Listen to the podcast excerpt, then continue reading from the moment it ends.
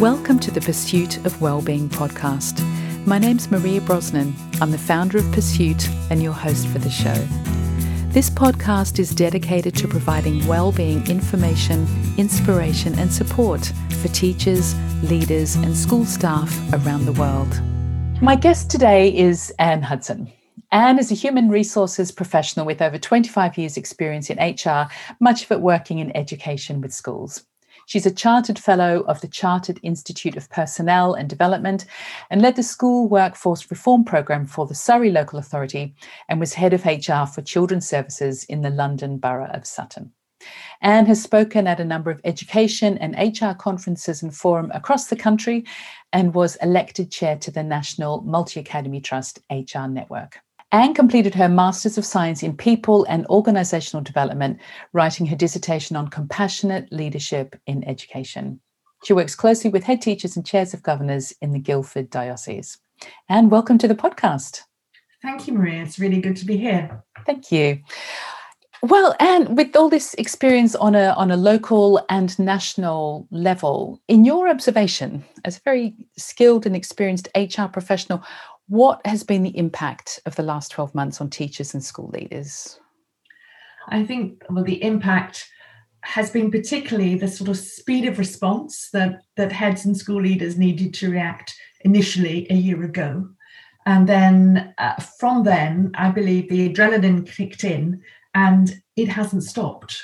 Yeah. Been one thing after the other. I think heads have found the um, need to adjust their practice, uh, to respond to government initiatives really demanding, whilst thinking about the needs of the children and increasingly the needs of the families or of those uh, pupils and their staff. So it's been like a, a, a relentless, intense uh, period of um, extreme activity. And I believe my concern is that eventually somebody or people are going to fall off the edge because they can't maintain uh, that level of, of uh, action. And um, I think for heads in particular, it's it's the fact that ultimately they're responsible for everybody. Uh, a staff member may be having a bad day and uh, they put in an intervention or say, well, take a day off, um, just kind of deal with your family things. Um, and that's okay. But for heads, they've had to keep going. And I noticed in the trust I was working with last year, some of the heads were working all the way through Easter. If you remember, yeah. school provision for vulnerable uh, children and for key worker children continued. And so it was the heads that were saying, you know, doing the Easter shift uh, at times in order to support the rest of their staff. So it's that selfless, um, continuing activity um, and intensity that I think is going to, if we're not careful, lead to uh, real serious burnout uh, amongst our head teachers. It's you, you paint a really concerning picture, and there's a lot of data coming out around this, even around the number of heads that are considering leaving the profession. And so, what do we do? You know, if, if what, what's the likely outcome if we don't do something now? What what could happen in the next twelve months or so? I think there's two things that could happen. If we don't really pay attention to heads and their well-being and their mental health, uh, there could be a, a large number of, of colleagues who become seriously ill um, and the impact on the school clearly would be uh, really devastating if they're on an extended period of sick leave. And of course, it's terrible for them as well. Mm-hmm. Uh, the other thing is um, people leaving the profession I, and, and leaving them leaving in droves. And I was listening to um, something on the radio back in January, in that week in January, do you remember when schools returned and then the next day remote remote working returned and this head was saying i've just had the worst week of my life i can't go on and i began to think about what do we do about this? Because this is this is really serious. Um, and at that time i was doing a piece of work on recruitment and retention actually looking at some of the data that NFER had been producing in the previous six months about this at the time the slowdown of exit from uh, teaching because of the COVID pandemic and job security being one thing I think there, but also the increase of people coming into initial teacher training and the fact that you know places were filled for the first time in, in a good number of years. But then i thought but i think there'll be a tsunami of teachers leaving the profession. Head teachers perhaps not immediately because they're so committed to the the fact that we're in a pandemic and we're in a crisis. But when that begins to shift then i think we'll see see that change. And so i thought well what about a sabbatical? Perhaps there's an idea that we could develop that would be really practical for heads. And I was conscious also of um, a lot of the media coverage and the articles were around, you know, employers, heads, leaders need to be looking after their people uh, in this time, and uh, governors, you know, take take account of, of your head, you know, and their well-being. Well, those things are, you know, are really important, but it's one thing to say it and challenge people, and then the other thing is, how do you do it when you're a governor or a chair of governors? How do you actually make a difference to the well-being and the mental health of your head, other than say, "How are you?" which I'm sure they're doing, but but you know something practical. And so I began to think about something that might be specific for education in this time that might might help heads. So you mentioned the word sabbatical, Anne. Firstly, for people that might not be familiar, could you just tell us what that word is? And to me, that immediately implies a long time off. Is that is that what you're suggesting? Well, not exactly. I mean, I was curious about sabbatical as well, Maria, and I it felt vaguely spiritual to me, and I thought, what, what what's it all about? And I researched it, and uh, first of all, it goes back to the Judeo-Christian uh, principle um, through creation. You know, working for six days and then resting. Mm. So we have that word uh, Sabbath. And then I looked a little further into some of the principles of living for um, uh, the nation of Israel and in, the Bible. And it was about um, resting the land every seven years, giving the land a, a Sabbath so that there was restoration and um, refreshment and rest for the land so that it could be productive again. Mm. And that's really what sabbatical's about. It's about an intentional period break, a period of rest for refreshment, uh, for rejuvenation, for reflection. I think uh, in our in our lives, um, so that somebody is then refreshed and able to return with the vigor and energy to take forward their role.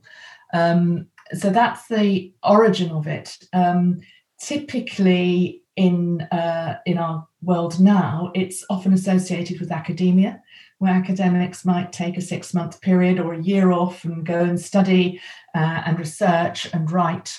Um, but I am thinking that that's probably not practical in our world of education, but perhaps short sabbaticals could be a real helpful way uh, to support our head teachers.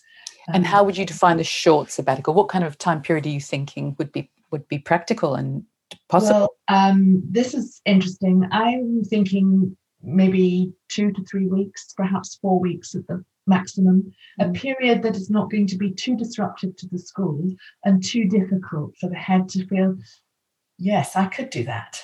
If you made it really long it would it would really change the nature. But um, i shared that idea in a forum i had with with heads and and chairs and and they they kind of got it. They thought yes uh, that would work. It would be would provide opportunities for some people to step up while they were away and that would be great. Um, but it wouldn't be such a long period that it would be really disruptive to the school mm. so probably two to three weeks is is the optimum period for this this form of sabbatical. And what would be different from say calling it a sabbatical which i love and i love the definition that you described there that period of rest and reflection and, and refreshment what would be different than just having two weeks off? I think this is a real the real core. It's not a holiday mm. and i think that if it's just two weeks off you just have two weeks off and you might clean your kitchen cupboards or you know what are you going to do yeah. the the sabbatical is much is more focused um, and I see it very much as something where the head has the freedom to find the emotional, physical, and spiritual nourishment that's right for them. Uh, to enable them to return to school refreshed. But it's not a holiday and it's not a sort of um, uh, jolly. I think mm. the whole communication around it's going to be really important because others could misunderstand it. Um, so uh, when we discussed it and I shared these ideas with head, we were heads we were talking about you know rest, physical rest, but also uh, time for reflection, really stepping back and taking time to make sense of, of the year, uh, what learning has come from it, because we've had so much change, so much rapid change. I think that there's a risk we miss the learning from it if we're not careful. Um, and it might well be that um, it would be helpful to head to have some coaching um, or um, just to help them make sense, very much on their terms, but but a, a break with purpose, not just a, a flop uh, and certainly not the fact that oh well she's off on holiday and we're still here. Yeah. that's that's a real concern that staff parents stakeholders could misunderstand the concept. And what would you say? Actually that's a very real concern. What would you say if you know to other other members of staff that feel like that this feels unfair? Why is this, why is our head getting some time off? What would be your response to that? My response to that would be around the fact that uh, there is a difference between being a part of the team and being the ultimate leader. So the level of accountability that's fallen on the head is is far far greater than for other colleagues, and also the fact that many heads have been providing opportunities uh, to support the well-being of staff perhaps in being generous with time off or unpaid leave or whatever was needed. So it is that kind of fact that we all the school might has probably already got a culture of supporting the well-being of their staff, and if they have, this this is part of it.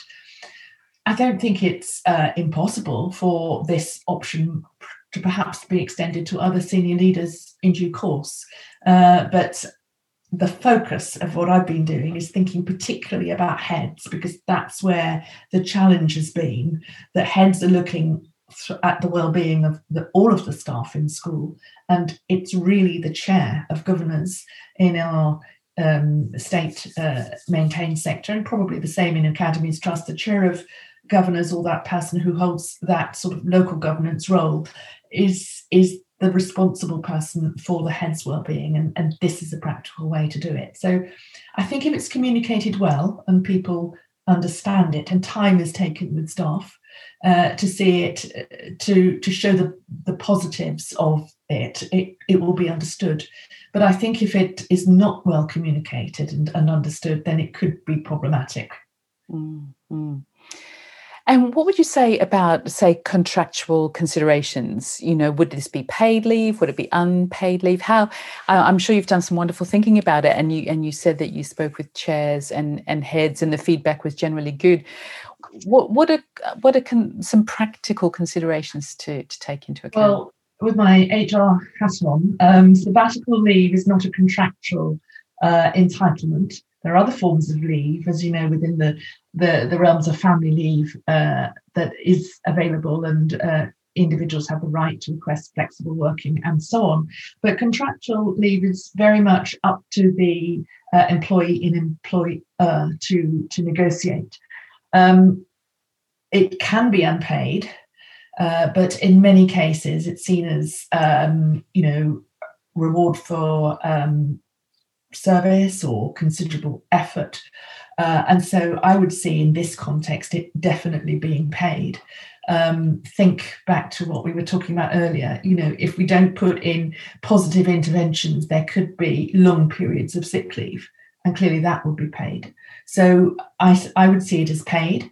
Um, it is, um, whilst the person's on sabbatical, clearly they're still bound by all the policies and procedures of the school and uh, their employment contract continuous service is maintained. Uh, but I do think it will be helpful to set out the arrangements of the sabbatical in writing uh, between the two parties so it's really clear. And um, something around the purpose of, of the sabbatical, just in, in broad terms, so that it, it's clear to all uh, why the head's away and, and then that they're coming back and continuing in their role. Mm if somebody's listening to this thinking oh gosh that sounds like a fantastic idea anything else that you can think of that that should be considered? Yeah one of the things we talked about was you know how heads might respond and and when if, if a chair wanted to raise this what, how would they do it? So um, suggestions were um, through the one-to-one meetings that might happen, or perhaps if it's appropriate within um, the performance management cycle mid-year review, that might be another opportunity to plant the seed with the with the chair, or for the head head indeed to raise it themselves with the chair because they they've been um, interested in this this idea. So I think that that was one thing, and then the other um, concept that came was one person said, well, perhaps I couldn't take a you know a two or three week period off, but why don't I hone in on that idea of a day of rest and take that principle and perhaps have uh, a month or two where I have a day off every week in order to have my Sabbath, as it were, from, from headship. And that was one idea that came through the discussion. Uh, the other one came, uh, which I think is a really interesting idea, is school, particularly smaller schools with, with not a lot of uh, personnel to step up um, to take the head teacher's role or, or to you know support the, the absence of the head how schools might support each other. So, um, in the area where I'm working, quite a lot of the schools are small. Some are in federations, some are in trusts, in regional hub structures. And the idea was uh, discussed about one head supporting another. So, if you know, school A head took their sabbatical uh, for a couple of weeks, then school B they might uh, oversee the other schools. So there was a sense of that there would be someone there if something really uh, needed some uh, head teacher input uh, whilst they were absent. So I like that idea of, of heads supporting each other to have the opportunity to have a sabbatical. So I thought that was a really practical solution. Yeah, I love that idea. And it does sound extremely practical because, as you were saying, the, the, the, the day a week model. I was thinking if I was a head, I, I'm I'm probably already working seven days a week. So if I take a day off, it will probably just push out that work to fill up my Saturdays and Sundays. So that sounds like a less practical option to me, just as a as an observer. I think I think it's got that risk with it in terms of how do you protect that time. And I and I know that myself. I sort of have a different a number of different roles and, and then you find the one role overlaps into the day when you're focusing on a different aspect of your work. So I, I fully appreciate that. But I liked the idea that the it came through and it was heads beginning to think about yeah. um, you know ways to do it. And what was also interesting, uh, Maria, was several heads said, "This is so good." This is about us. Um, thank you so much. Um, we're always being challenged to think of others, but this is something that could really help us, and, and they were very appreciative of the of the idea. So, you know, uh, let's see how how it progresses, whether that uh, becomes a reality for many of them, and I do hope so. Yeah, I genuinely think it's a wonderful, practical idea because uh, I've had obviously many conversations on this podcast and with other people that I'm working with across local authorities and multi academia trusts. And people are saying the same thing. We're very, very concerned about the mm-hmm. well being of our senior leaders, especially our heads, because the pressure on them, the sustained pressure has been uh, unfathomable and we have to do something. And I love this idea of short sabbaticals to support them to have some rest, reflection, and and regrouping. Um, so, yeah. just in a practical, final practical question, when do you think? Uh, are you thinking kind of summer term? Like, how quickly could people get this into into place? I think I think it's got to be quite quick. We've got good at doing things quite quickly in the last year, and I think this needs to be quite quick. Whilst we're still sort of on, we're still in the period of pandemic, although we are moving out of it. I think it's got to be part of this coming out of pandemic journey. So this summer, I think, is the optimum time.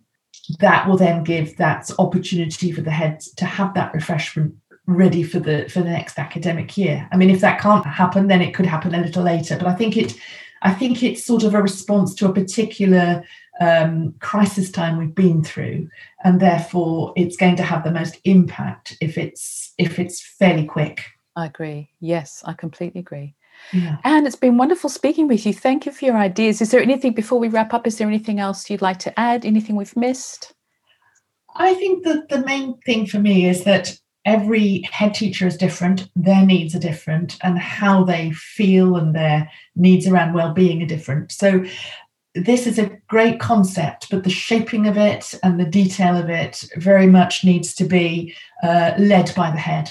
It needs to be right for them. Mm-hmm. Um, and then I think it can be hugely powerful. And I just really hope that it, it does work. It does refresh, replenish, restore our school leaders because they, they're so fantastic. And uh, really, we, we, we need to value them in this way. Absolutely, absolutely. And something that you mentioned a little earlier about having having something in place in writing is that something that you could do you have a kind of a form letter or form that people could just uh, pick up from perhaps your website or something or certainly um, i mean I, I work as an independent hr consultant as as well as uh, working in a in a role so i'm i'm happy to provide a, a model a framework that that could be made available uh, just to help uh, both parties be very clear and of course usually there won't be a problem. But I think it's always important, and certainly from an HR employment perspective, just to set things out so that there is no no misunderstanding about the arrangement, how it's going to work, and how that that provides protection for the head, it provides protection for the school. So yes, be very happy to add that resource. Good. And and so what's the best way for people to connect with you and to to find well, out? Well, I have a LinkedIn profile. So through that, um, or through my email, which um, I'll allow you to, my business email allow you to um, share. Absolutely. That so that's Anne at gapartnership.co.uk. That's correct. Yes. Perfect. And thank you so much for joining us on the podcast today. It was really wonderful speaking with you. Thank you, Maria. I really enjoyed it. Thanks so much for listening. Now, check out our website, pursuitwellbeing.com. If you enjoyed the podcast, please hit the subscribe button in your podcast app. And if you feel inspired, please rate and review it and share it with your friends. I love getting your feedback and learning how we can improve our program.